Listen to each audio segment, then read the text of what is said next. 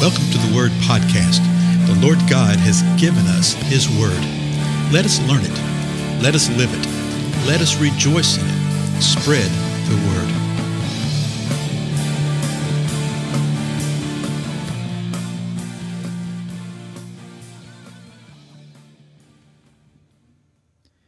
Blessings, everybody. This is Dale. Thank you so much for joining with me today on the Word Podcast. If you hear some extraneous noise in the background from time to time, there's a gigantic uh, sledgehammer kind of thing, one of those that's mounted on a tractor, you know, a big device, and they are just whacking away at a hill over here. It's not that far away. It's probably only about 150 yards down the hill from us. I think they're trying to widen the road or something. I don't think you can hear it, but you may be able to, so don't think your devices are going crazy or anything. Okay? So here we are. We're in Matthew 26 chapter, and we're coming to the end of the time of Jesus' corporeal existence here upon the earth. Okay? So let's go to the 36th verse of the 26th chapter, and it says this Then Jesus came with them to a place called Gethsemane and said to his disciples, Sit here while I go over there to pray. Now, we're going to look at uh, two other gospels here. Mm, some maybe today, likely in the next episode or two. And we're going to get the detail here about who it was that went with him. And you're going to see some other really intriguing details. I started not to do those cross references because, you know, sometimes you think, well, okay, maybe I'm giving too much information out or whatever. But I tell you what, folks, we need to have the complete and total account. And even when we're examining Matthew, we really must go over to see what the other gospels have to provide as far as insight into what we're reading, to where we have the complete picture. so here he is. He's come to Gethsemane. He has his disciples, and he tells them to sit over there for a while. Now, verse 37 He took with him Peter and two and the two sons of Zebedee, that's James and John, and began to be grieved and distressed. So he went away a distance from the major group of the disciples. Uh, one of the other gospels will say a stone's throw, but he takes Peter, James, and John with him. And while he starts praying, he's grieved and he's distressed. Then he said to them, verse 38, My soul is deeply grieved to the point of death. Remain here and keep watch with me.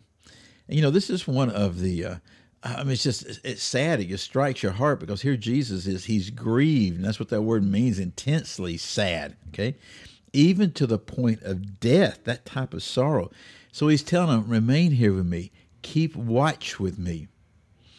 Now that begs the question in my mind when I hear that phrase "keep watch." For what are they watching?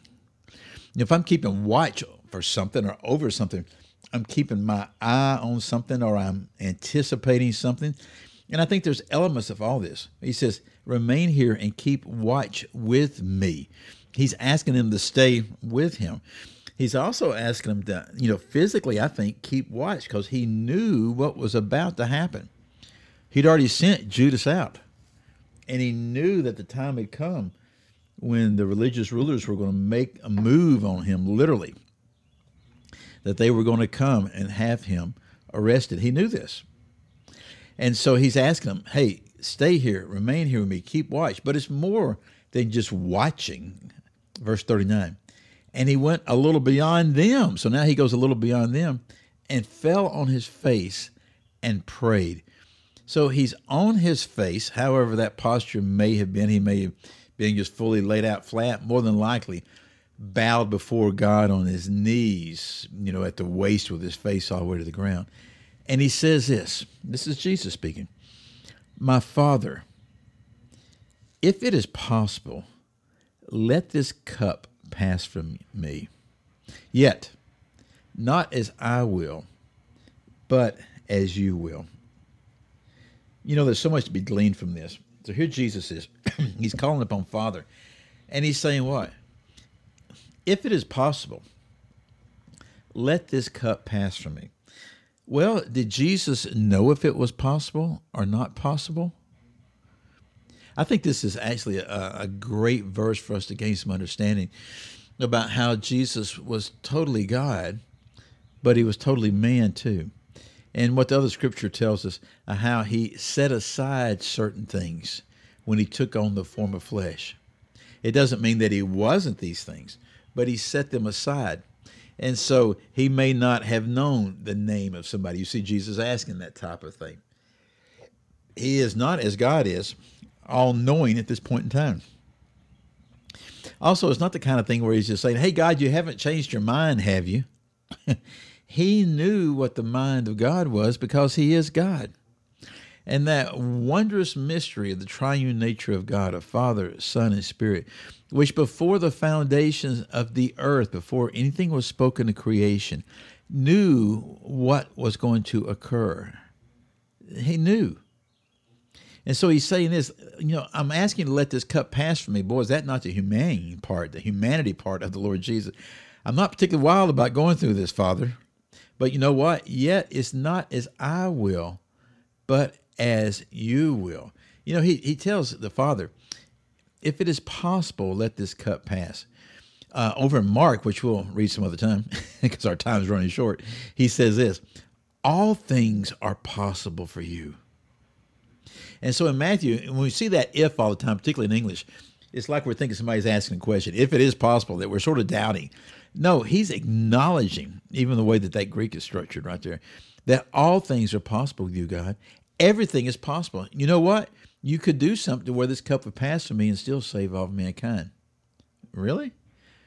This is the plan of God. This is what he's wanting to do. Verse 40.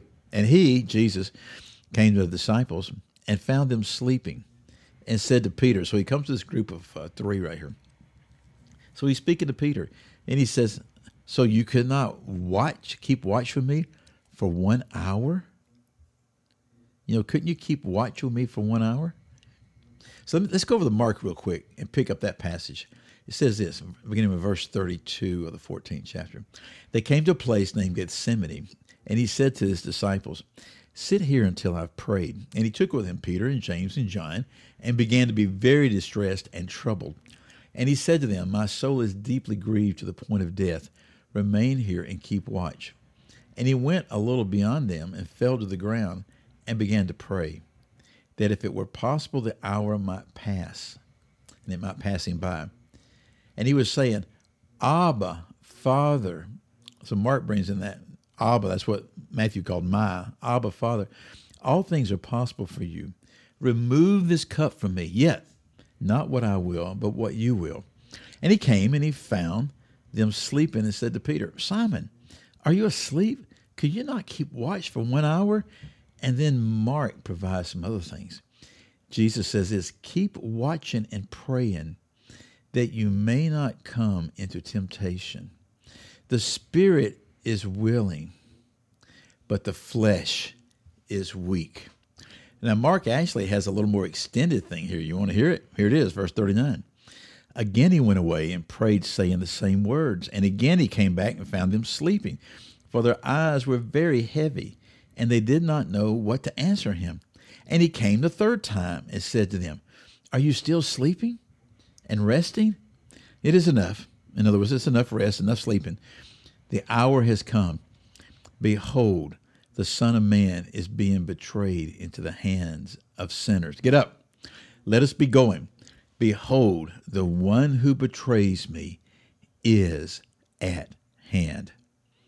Man, is there any more dramatic scene right here? So here he is crying out to Father, Father, if there's another way, make it happen. You can do anything you want to, God. But you know what? Not my will, but your will be done. He goes, the disciples uh, are asleep. He comes back, he prays again. He goes, they're still asleep. He leaves them asleep. He comes back and prays again. Then he comes back and he wakes them up and he says, Guys, we got to get going. It's happening right now. You see determination in the Lord Jesus Christ. You see him to go in. Okay, Father, I've received my answer. It's time to press on. We'll continue looking at this in the next episode. Thank you so much, and I'll see you then. Goodbye.